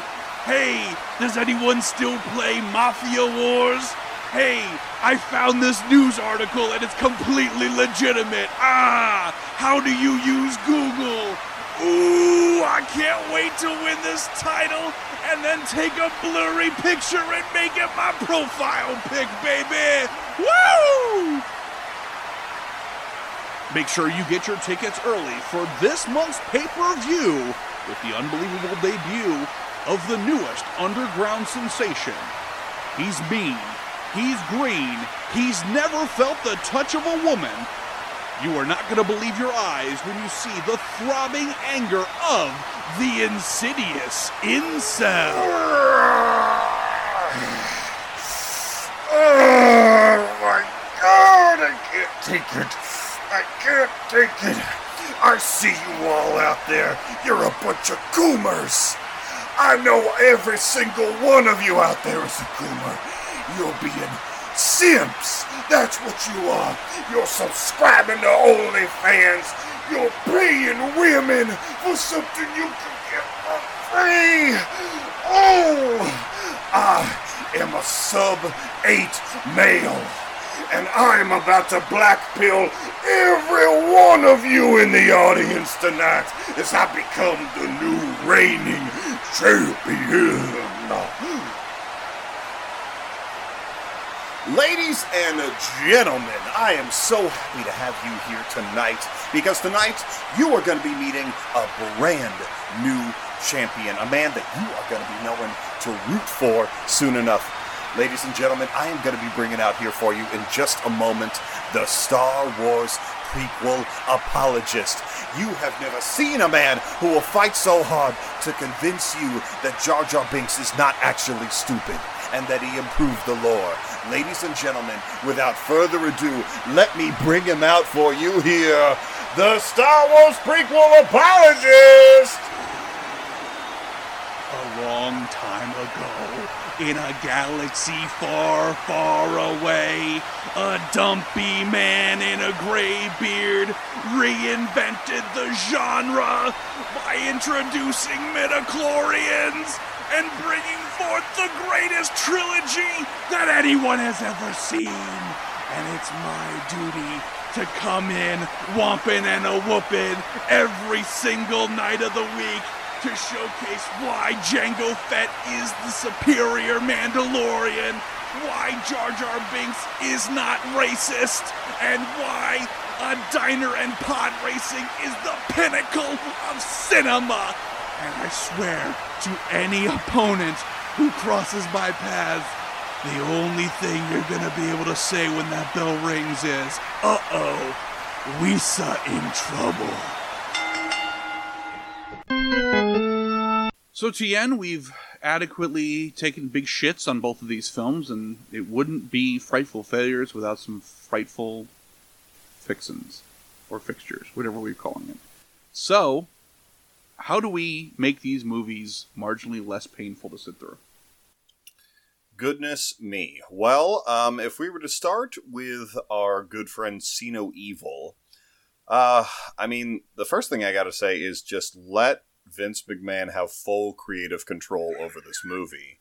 I think that that is a frightful fixin that it just writes itself. I mean, you know, he could, he could just we could have him on this show and just say how if you could have done this movie, how much dog piss and eye sockets and three foot Dog would piss you have in every scene. Every scene, it'll be like an Easter egg. That's what these kids are into. Every scene, when the when the cop and the lady are sitting on the bar, and he's like, "Are you gonna marry this guy or not?" And she's like, "Yeah, I don't know." And it's convinced. It's making you think: Was there a scene between them two previously that I missed somewhere? While that's happening, oh, what's that in the corner? Dog taking a big piss. That's how you get people interested. You give them something to look for in every single scene, regardless of context. That's a great idea, Vince. Uh, that's uh, rewatchability right there. That will ensure that they buy the Blu-ray. Other suggestion: not just one three foot dick. Every male character in this movie has a three foot dick. They're tripping over them as they're running down the hallways. They're out too. They're not in the pants. They're out in the open, in front of God and everybody. That would be uh, honestly an interesting dynamic if both the victims and the killer had the same sort of physical deformity that causes them both to be tripping over their own three foot dicks. So it's like there's there's almost this uh, this familiarity between them where it's like, man, I know you're trying to catch up and kill me, but God, isn't this thing just a handful? Isn't this thing just ah God? I don't know what to do with it. Some days I, I feel like I feel like you'd have a scene like kind of like that scene in Desperado when Antonio and the guy keep grabbing guns and they're all empty, but it's Mhm. like Kane's trying to grab his like chain hook, but everyone just kind of keeps grabbing dicks on the floor because everyone's on the ground, and they just keep pointing the dicks at each other like what? Uh, and then grab another one. you got me. Yeah, by the way, I like how um the whole chain hook thing is their attempt at making once again slasher iconography. It's on the fucking cover of the movie. Right. And he uses it like twice in the movie and then he's Yeah. just like I'm done with this. Yeah. Well, apparently they were gonna CG it originally, but then like I guess Kane got good at whipping a fucking chain, and so they were like, "Cool, okay, we'll just do it that way." I'm like, "Thank God!" I can't even imagine what the fucking CG on that would have looked like. It would have been like, and like whipped around in every corner. It would have looked like uh like Scorpion's uh Exactly. chain from Mortal Kombat. It would have gone woo, and like then someone would have bounced it off of something. And no, so Yeah, let's think about um, this seriously. So how do we fix Okay. this? I would actually move the.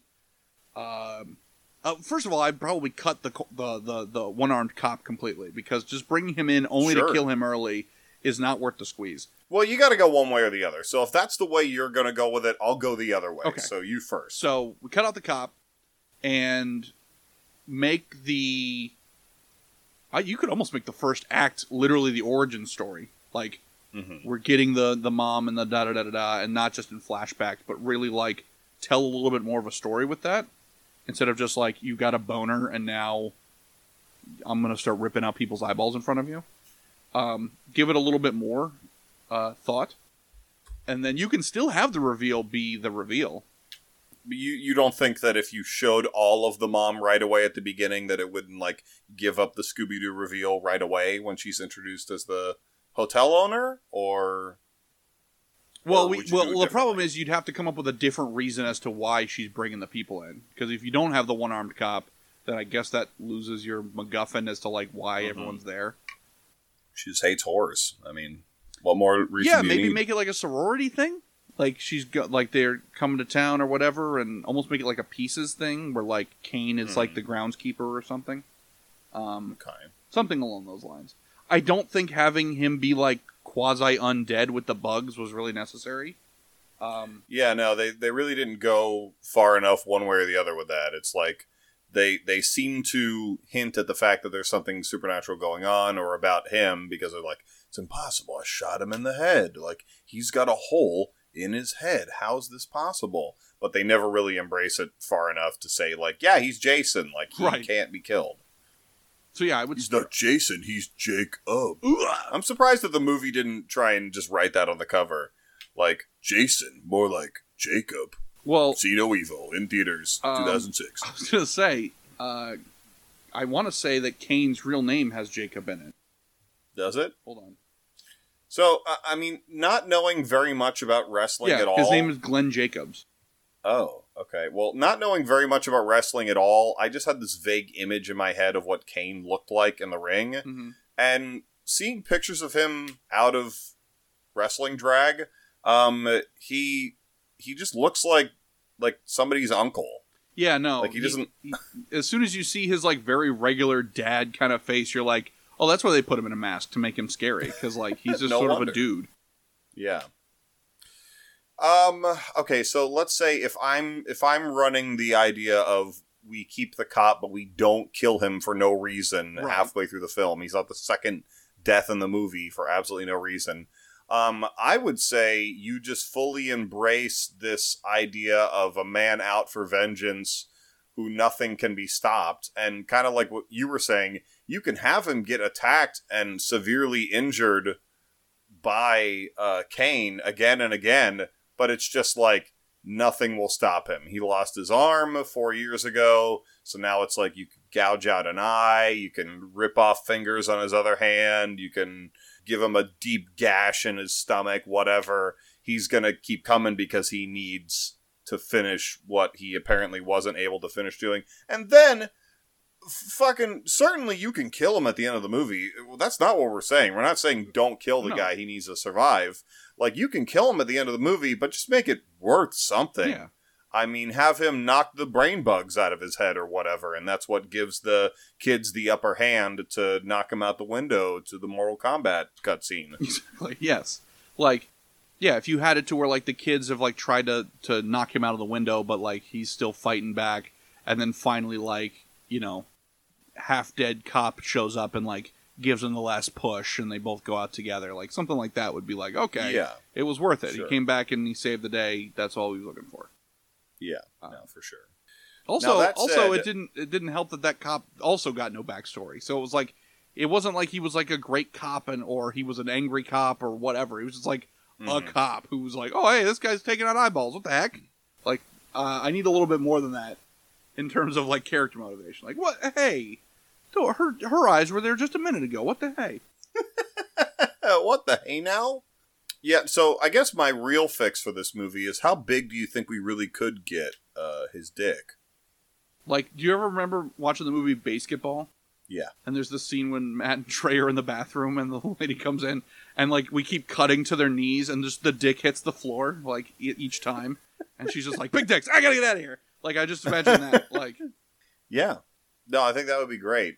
Um, no I honestly the fix for this is just give more of a shit is the fix. Like give somebody more story. Either give Kane more story give the cop more story give the kids more story. Just give a shit about somebody. Because it just very much just felt like every scene was just like oh but what if it was this? I got it. Nailed it. Great. How does that connect to the next scene? Doesn't matter. Like that you know. I think that um, once he rejects his mother near the end there, that he should just look at the girl in the cage and be like, I think I'm converting to Buddhism. Boo doo doo doo donk da donk donk donk donk donk Uh, bonk, donk, donk. if he did have it did, if he did have a really killer line there that'd be pretty great Yeah. Yeah, no. I mean, uh, I guess I don't know why he was still insistent on killing the other girls, the other characters after he killed his mom. You would think he just would have walked off into the sunset at that point.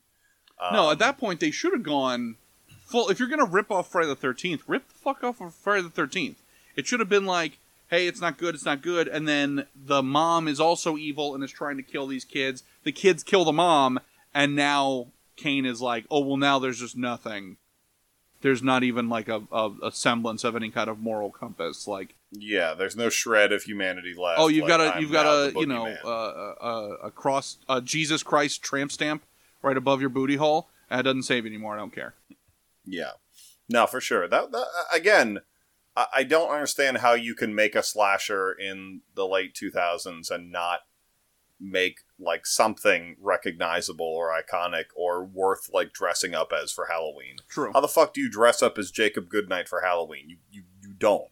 I guess you might carry a chain with a hook around it, but then people would be like, "Oh, cool, like butcher guy." Like, Yeah. there's nothing recognizable about this at all, and that's unless you have think- a three foot dick. That's the recognizable Yes, thing. there you go. So uh, that's the real uh, people out there. Uh, if you ever see Zach and I at uh, you know Spooky Empire or any other type of horror convention, if you are wearing a white wife beater and carrying around a chain with a hook on it, and you just have like a giant, like a Moby huge in your pants, just like just going down one leg. We will know who you're cosplaying. Yes, we will- we say, will stand You're. Jacob Goodnight. Wow. Yeah, we stand that for sure. Oh goodness. Okay. Well, uh, what about pro wrestlers versus zombies? I mean, in your opinion, this is a work of art, right? I mean, there's nothing knew, you could change I about it. I knew you were gonna say that. I knew you were gonna say that. no, this, this this needs to be like a short film. This needs to be like a more comedic short film, um, because it it kind of just sort of existing and sort of middling doesn't do me any favors. Like if this was trying to be like Shaun of the Dead but with wrestlers, I think he got something.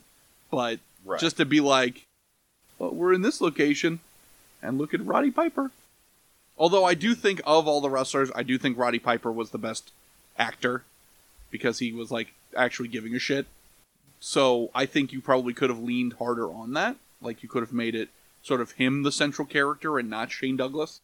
But um I also would have either fleshed out the final girl or cut her completely sure. because she really wasn't providing anything other than just like every time she would and tits. well, not just that, though, but you had wrestler chicks who were ass and tits. Like, Reby Sure. Sky is ass and tits. Like, the thing of it was, she would provide, th- the final girl would provide things for the story, but everything that she would provide only raised more questions.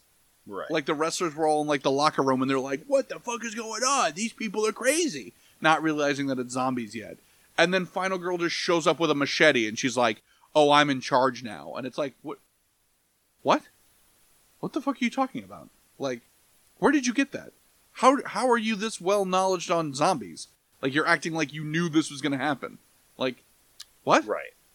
Or it would be like, Yeah, oh, you got to do this yeah, instead. it's like, what? How do you know? And again, we're criticizing things that cost nothing. Right. Exactly. Like that's my main uh, Yeah, but, like, budget. I mean, the makeup. You know, you might have been able to find some Sure. some, some better makeup people, but they did Yeah, with what they could. I mean, fucking Dawn of the Dead has purple zombies, so like, eh, whatever. It- Yeah, it- I'm not gonna like super criticize the makeup or the location no. or like the cinematography or whatever. Like I'm not gonna rag on that so much. I get it. Yeah. I understand. Um, but the things that cost nothing, like for instance, giving this final girl like a backstory. For instance, it would have been so easy and it would have made so much sense to be like she's fucking CIA or she's like, you know, works for some kind of umbrella corporation or whatever perfectly fine. And it because then it's like oh that makes total sense no wonder you, you got involved here and now you're like i'm taking control like you understood that this was going to happen or whatever and for instance again it costs nothing to have roddy piper come out near the end and say i'm here to kick ass and chew bubblegum and i'm all out of bubblegum like if you're gonna make him say dumb shit about pencils or whatever Right. then make him say dumb shit. Like don't don't kind of creep over that line. Like oh, is this too much? Oh, I don't want to be campy. Right. True. Uh, I think that um, a better concept overall really would have improved this a lot. That that you could have had more of an idea and you know just just set the stakes a little bit more and and have it make sense. If you establish in the beginning, once again, this cost nothing, that uh, this Irish guy, his stupid cane that he's carrying around the whole movie, that's the thing that is allowing him to summon the zombies. That's what gave him the power to eat the heart and blah blah blah. Then you've set a stake. That's the cane. That's what they need to get a hold of. Right. They they so uh, again, it's just little things like that. I think would have made let a, me- a big improvement. Now, was say, uh, let me ask you this. okay, sure. Do you think it would have improved things any if we had leaned more in one direction or the other in terms of like either make it more of a comedy or make it a little more dramatic in a more traditional horror film? Because like I think you could have played more with the idea of like the backstage seediness of wrestling. Like Shane Douglas killing the dude in the mm-hmm. ring was like, oh, but that was literally just used as like a catalyst. Like it wasn't. They, they never talked about like, hey, there's like rampant drug abuse in wrestling, or like these guys are all banged up and hurt, or like CTE is a thing. Like you could go into a weird deep dive into, you know, the life of a pro wrestler. So, so your solution to this film is to make this like that movie, The Wrestler. What is that like? you could make it Mickey Rourke? Rourke wrestler, but instead he's fucking hitting the ram jam on a goddamn zombie instead. Yeah, I would buy that. All right. So your solution is bring in Darren Aronofsky. My solution is to no, direct no. How this dare film. you? My solution is you either bring in Darren Aronofsky or Edgar Wright. Those are that's those are your two options. That's your options. And tell you what, that's free. That's what that's what we're deciding here. That's Cost uh, you nothing. The, our solution Cost to you you. nothing. All right, here's here's my actual uh, uh, solution for the movie. Again, we're going to embrace the campiness. So when he goes, "I need more power," and zombies start to come out of the ground, it's fucking Andre the Giant like comes out of the ground, Shit. and then zombie uh, Chyna comes out of the ground. Chyna with a Y. And then finally, zombie Chris Benoit comes out of the ground as well. Okay, so here's the thing. you're you're making funny ha-has. I would have shit my pants if that was how they played it. If it was like, here's Jimmy Snuka's girlfriend who mysteriously got murdered and he's definitely the culprit, but we're not going to talk about it. Like, here's Macho Man and Miss Elizabeth, and here's Lex. Oh, Lex Luger's not dead. But like, if you had done that, holy shit! Miss Elizabeth is dead as well. Miss well. Elizabeth is dead, and it's Lex Luger's fault. Uh, but yeah, like there's, if you had played it that way, like first of all, there's no way those wrestlers would have been into it. Like I mean, like the the actual actor Oh wrestlers no! would have Can been you like, imagine like Roddy Piper is like Jesus Christ, you're gonna make me fight someone dressed yeah, like Macho be like, "Are Man? you fucking? Are What you the fucking fuck? out of your mind?" And be like, "No, no, come on, it's legit. Like, I'm not fighting fucking Bruiser Brody. Like, no, come on." Um, uh, legitimately, I think that if they had convinced them Fucking to do Owen that, Hart shows up, and they're you- like, "We're done. I gotta go. I can't be here." I think that that film would have been the most talked Oh, about piece of wrestling media. Absolutely, it would have been just to have the brass balls to be like, "Oh, and by the way, dead wrestlers." Like that would have been fucking bananas. Yeah. Yeah. so that's the fix. That is the fix. Jesus Christ, what a good fix! Uh, oh wow. Well, And what, um, a, and I what a would- turn of a movie too. Be like, well, you know, we were real respectful. We paid all the wrestlers plenty of money. We let them basically do whatever the fuck they want in any scene. We didn't really give them any direction. And then a big piss on the grave on the way out, baby. Fuck these dead wrestlers. You, you're never getting done being used, baby. Like that's a fucking twisterino. and then you have uh, Vince McMahon crawl up and have sex with the dead bodies, And then throw uh, spaghetti and say he fucked their brains out. mhm. That yeah, happened on TV. Um, no, and then you do that. If you do that, if you do your fix, then you do it. You you wrap it up like Shaun of the Dead.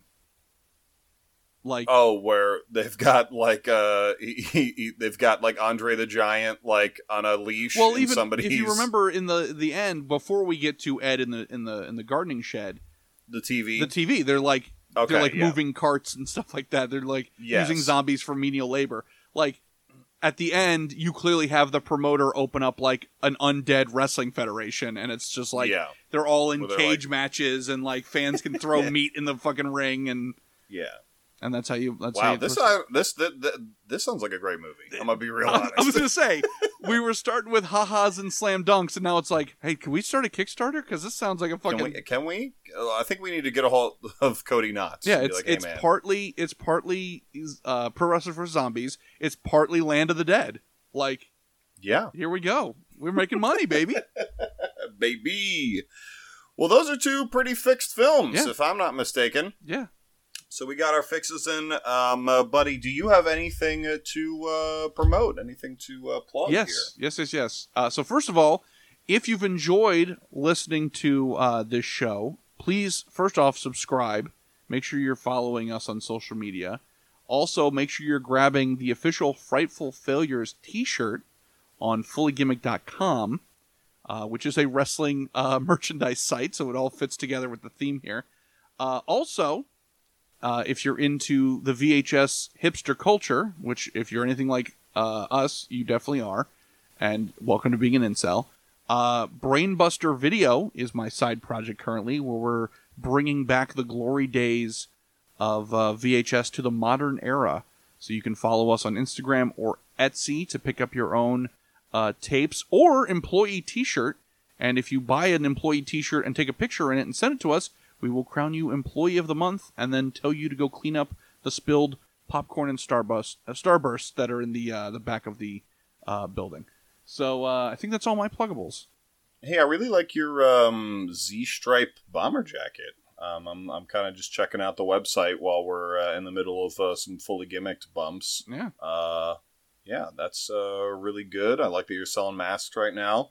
Um, Trying to good, be Good shit all around. Highly recommend Mm. uh, fullygimmicked.com.